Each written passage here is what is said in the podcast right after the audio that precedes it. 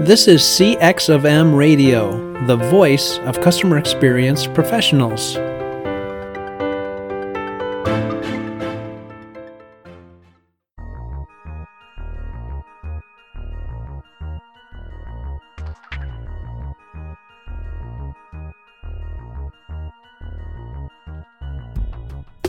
Hello, everyone, and welcome to another World of UX podcast. This is your host, Darren Hood. Thank you joining me again on today, and welcome to all of the new listeners out there.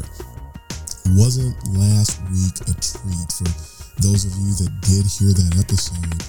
We had uh, our first interview on the show, and the interviewee was Keith Instone, who has been a UX professional since the late 80s. 1989 was when he started doing work. Back then, they referred to people in what we now know as UX as UI designers, but it was really great to hear his perspectives, to hear things that he has to say about the discipline. Uh, I'm glad some people out there are able to hear.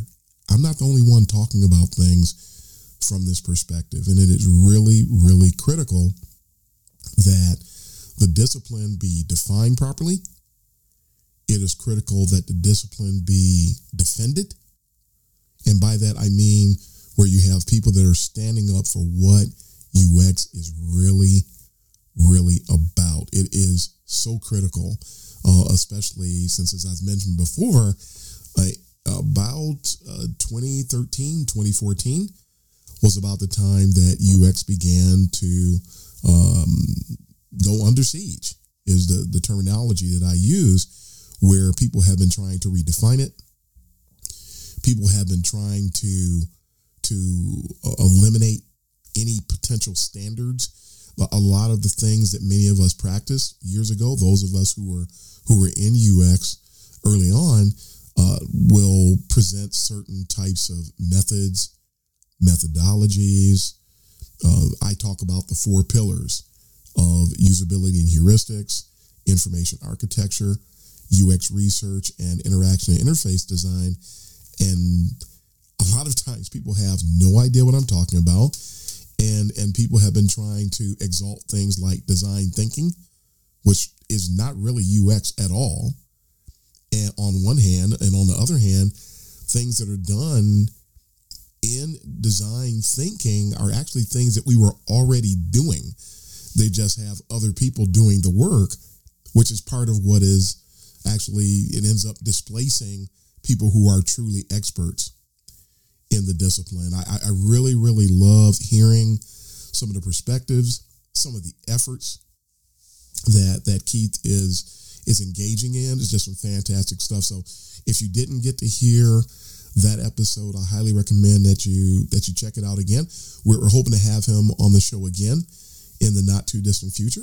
I also want to make a quick announcement before we get into our, our content for today. We're going to continue talking about so you want to be a UXer, where we're talking about different things associated with the discipline, helping to make things clear, helping to make things understandable, helping to give people an opportunity to have a very sober and realistic perspective of what it is to be a user experience professional and not necessarily the pictures that some people are painting out there. So the announcement, I do have a YouTube channel that's about to launch. And the World of UX with Darren Hood is a is a, a podcast that is offered through the CX of M radio network in conjunction with the folks at Michigan State University. I'm very grateful for for the opportunity that they gave me to to deliver this show. We've been having an absolute ball doing this. I love giving back to the user experience community. I love giving to the CX community. I love giving to the experience design community. And that's what we're doing. And that's what we're going to be doing on the show uh, on, on YouTube. And that show is in conjunction with another one of my efforts that's called UX Uncensored. And we call it UX Uncensored because it's a no holds barred discussion. Usually, when you hear somebody say uncensored, they're talking about the language and the content and things of that nature. And it's not the language that we, we, we don't even look at things like that. That's not even a, a focal point. Uh, you won't hear me use anything that, that somebody could not listen to. A kid could pretty much listen to this show. However, uh, in the world of UX, because of the the siege that I made mention of before, there are a lot of topics that people do not like talking about. There are a lot of topics that people are very uncomfortable talking about. There are a lot of topics that people like to, uh, well, they like to think of as taboo. And that's what we're referring to when we talk about UX uncensored. So the you, will find a lot of the talks that I've delivered, and I do speak at different different conferences and and different events around the world. And I'm starting to share some of those recordings when we do have access to them, so you can hear some of those talks. A lot of great UX information, whether it's mine or somebody else's. Good UX information has a very long shelf life. So it's it's good to be able to go out and tap into those things. Another thing I'm going to be doing out there on the UX Uncensored YouTube channel is there are talks that I've delivered and the the decks are available on SlideShare. But if you weren't there, sometimes you don't get the context. There's always something that was that was discussed that may not show up on the slides. So for that reason, I am planning to re-record all of those so that you don't just have the deck anymore. You'll also be able to to tap into the or partake of the context and different types of things that were discussed during during those segments. So uh, that's coming up. We're also going to be doing something that we call Talking Shop, where we're going to be talking to UX professionals around the world from time to time. We'll just have them on the show and we'll be talking about different things associated with user experience. Again, uncensored every topic associated with UX will be covered on that channel. That is our goal. So I want to invite you to partake of, of that resource that will be available in the not too distant future. Uh, it's actually live now, I, I should say, uh, but new content is, is coming, and I'm expecting to actually start rolling out content within the next two weeks. So join me out there, come out there and subscribe. Uh, we thank uh, all of you for supporting the podcast. We thank you for for for joining us and for sharing it with your friends and for taking the time to listen. Again, I love giving to the XD community, to the to the experience design community. Uh, that's what this is all about. It's about helping people grow, helping people get better, presenting some some perspectives that maybe some people might not be familiar with, to give you something to think about, to help everybody to grow, to nurture you, to sharpen that saw a bit so that we can all go forward as UX professionals. And if you're thinking about getting into UX as we transition into our content for today, if you're thinking about getting into the UX discipline, we're hoping that this series is giving you a lot to think about. We're hoping that this series is giving you an opportunity to examine yourself, to assess yourself, and to see is this really for me oh my goodness, that sounds great. I would love to do that. Hey, I've been doing that for a while already. I just don't have the title. There's a lot of things, a lot of conclusions that people may come to as they hear this content, and that's all fine and dandy. Just make sure that you're honest with yourself. Make sure that you're not um, approaching this from a blue sky perspective, no rose colored glasses. We want you to truly understand what UX is about and approach it properly. you just heard one of our cats. I, episode 31, and finally, uh, one of our cats, Rocky, shows up on the show. But let, let's go forward where we want to continue. We want to pick up where we left off in covering some of these topics as we, uh, part of what we're doing with So You Want to Be a UXer is to we've talked about different elements associated with personality traits. We've talked about some of the things that that a person needs to have if you want to excel. There are a lot of people who work in the UX arena, um, and, and many of them who are in there now. I need to back up and say this too.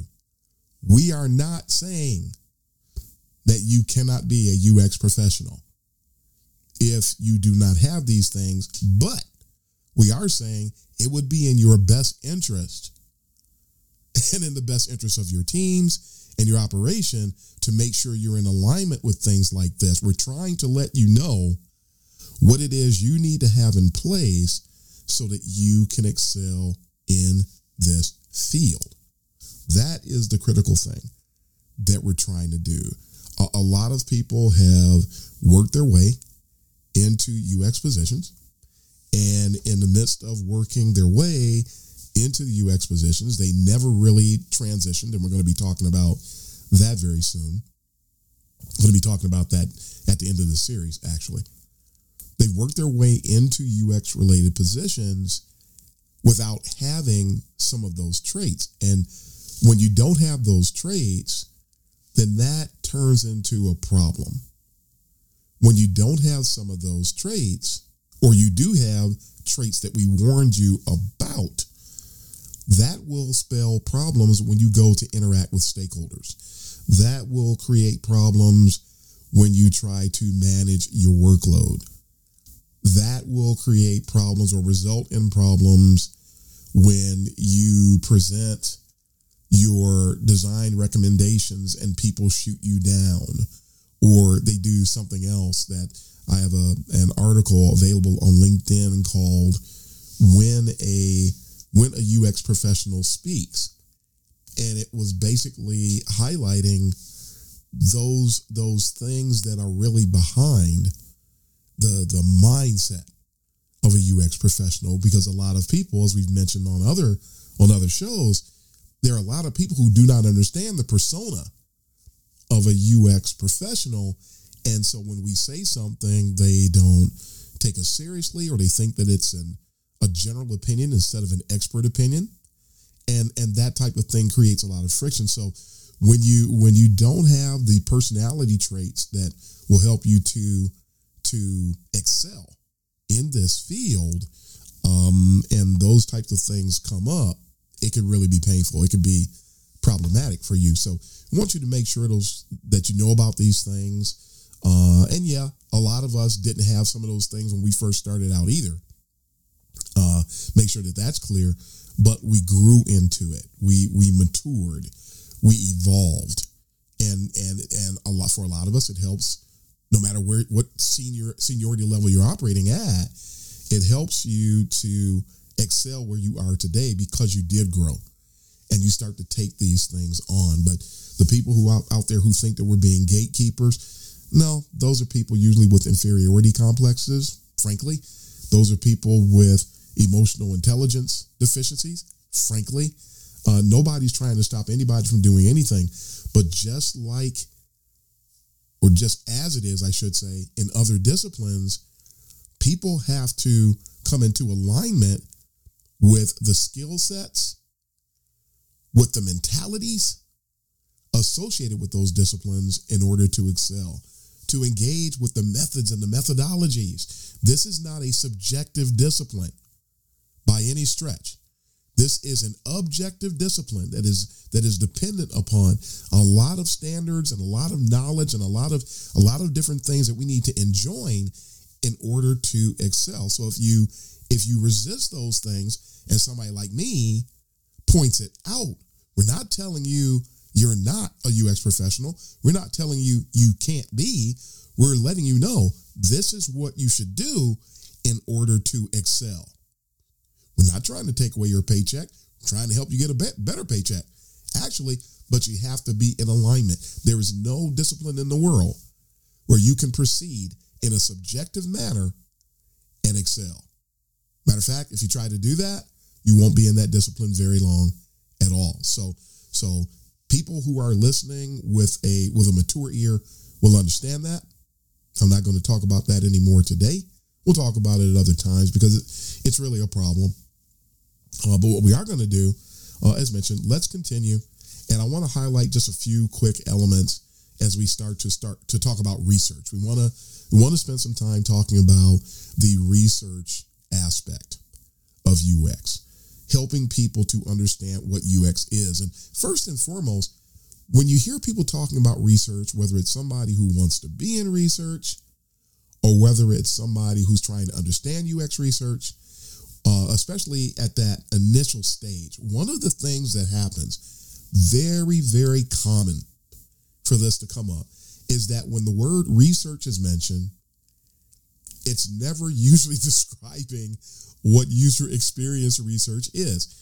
It, it's almost like it's this blanket term that means almost nothing. And and and a lot of times I've seen people, especially if they're new to the discipline, and they will they will claim to be doing research and all they did maybe was ask somebody if they liked something. Do you like the blue button or the orange button? They, they will literally this no joke people will do that and then they'll say they'll come back and they, ha- they have like eight to ten questions not tasks eight to ten questions that they presented to somebody.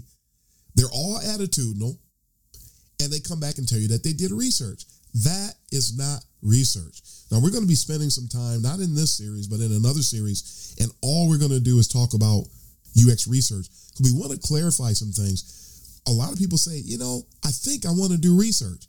And a lot of them don't even know what it is that they're saying. They don't know what UX research consists of. What I want to talk about today, briefly, very briefly, is four different types of research. And, and this is not the research methodologies. That's not what I'm going to talk about this time. We'll talk about that next week. Right now, I want to talk about four elements associated with research that is, it basically describes what research is about. What is it that people are gaining from research? What are your goals in research? What types of things what types of conclusions? What categories of your methods, what, what, what categories do your research methods fall into? And there are four things that I want to point out just to make these clear. A lot of times, again, you talk to people about research, they don't know anything about the four things that I'm about to mention. But if you're going to operate in this arena, you need to know them. And if you're thinking about getting into UX, you need to consider it because you might not like it when I let you know, when I inform you how, how complex research is. The four things I want to mention are quantitative research, qualitative research, formative research, and summative research. Now, there are actually over 90 different methods of research that can be applied in UX, though 8 to 12 are more commonly used. And all of them fall into these areas. They're going to fall in at least one. There, there is, and also there's something called mixed methods, and that's where you combine quant and qual. That's what we call them for short. And and so that's really a fifth one if you want to throw that in there because you could. There's a way to blend the two together. But let's just, I just want to describe what these are. Quantitative research. If you hear, you heard me, I just called it quant so, quantitative research is about quantity, not the amount of research that you do. When I say quantity, it's that the results that come from that research all revolve around numbers. There's something called a Likert scale. A lot of people call it a Likert scale. It's actually Likert, but uh, because everybody calls it Likert, we let everybody get away with that and we just do it. Don't be anal retentive about it. If they say Likert, just go with the flow. How about that? But when you see that, when you see that that that uh, and that that Likert scale, and you see there are five different things that a person can choose, and those when people complete that part of a of a survey or they complete that question, a number gets generated from that. When you have uh, research that just consists of a bunch of of Likert questions, then everything that you all the data that comes from that is quantitative. And quantitative research just says what? It, it lets you know what a person is doing, it lets you know how a person perceives something to be, and then a number it is, is assigned to that, and then that's that's the basis of your data. So quantitative research tells you what people are doing, or it tells you how they feel about something. That that's it. That's all you're going to get from quantitative research. There is nothing of quality nature associated with that from the perspective that you don't get any details out of quantitative research. You may know what they did what are they, what they're doing. You may know or, or get an indication of how they think or how they recall what they perceive they feel about something, but you have no details whatsoever. Enter qualitative research. That root word, I think people probably see it, quality. Within qualitative research, we get into the weeds.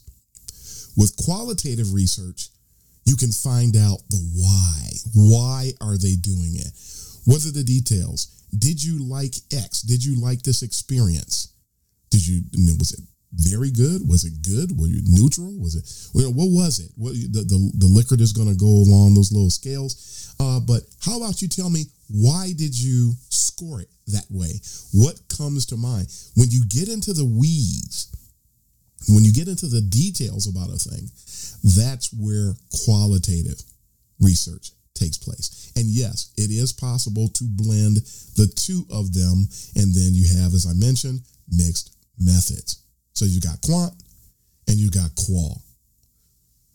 Then you have two other aspects of research. And this is where the overlap can come in because some quantitative research could fall into what we call the category of formative research. And formative research is about just that, where you are forming things. It's something that's usually done early. It's used to help find issues in a design, a heuristic analysis. What, what is a means of providing formative research? Maybe you have some A/B or some multivariate testing, some usability testing in general, and, and and in all of the formative research efforts, you're trying to take a look at where you are early in a process. A competitive analysis could easily be part of formative research because you're trying to form your strategy or you're trying to form your approaches. So again, that's what you do early, and quant or qual could be applied to formative. The fourth, the last one, is summative and summarizing. Summative research is usually done toward the end of a project. It's used to validate usability, functionality of what you've already done, what you've already executed. It can even be done before a redesign. This is one of those uh, little bit of the variances here. It can be done before a redesign to help you understand what the current state is and to identify low hanging fruit. Out of that, you can then do some formative research so that you can put your get your building blocks together and then build your overall UX strategy. But four different things Quantitative research, it's just about the numbers, gives you very high level information. Qualitative research allows you to get the details, to get into the weeds about a thing. Formative research helps you to form your, your mindsets and, and to structure things early on in a project. And then summative research is used to summarize how well did we do? How well did we execute? Is everything really validated? Can we go forward? Should we go forward? Where do we stand? And then all the different methodologies associated with research fall into these categories and you apply them as necessary depending upon what it is you're trying to accomplish. So here's our overview uh, of research, and we're going to pick up next week and spend some time talking about some of the different methodologies associated with research, and we'll probably talk about where they fit also. So here's your intro to research. We hope you got something out of it today, but it's time to sign off. We are out of time today. So this is Darren Hood, the host of The World of UX. Happy UXing, everybody. Thanks for joining us for this session of CX of M Radio. Be sure to rate, review, and subscribe to the show and visit cxofm.org for more resources.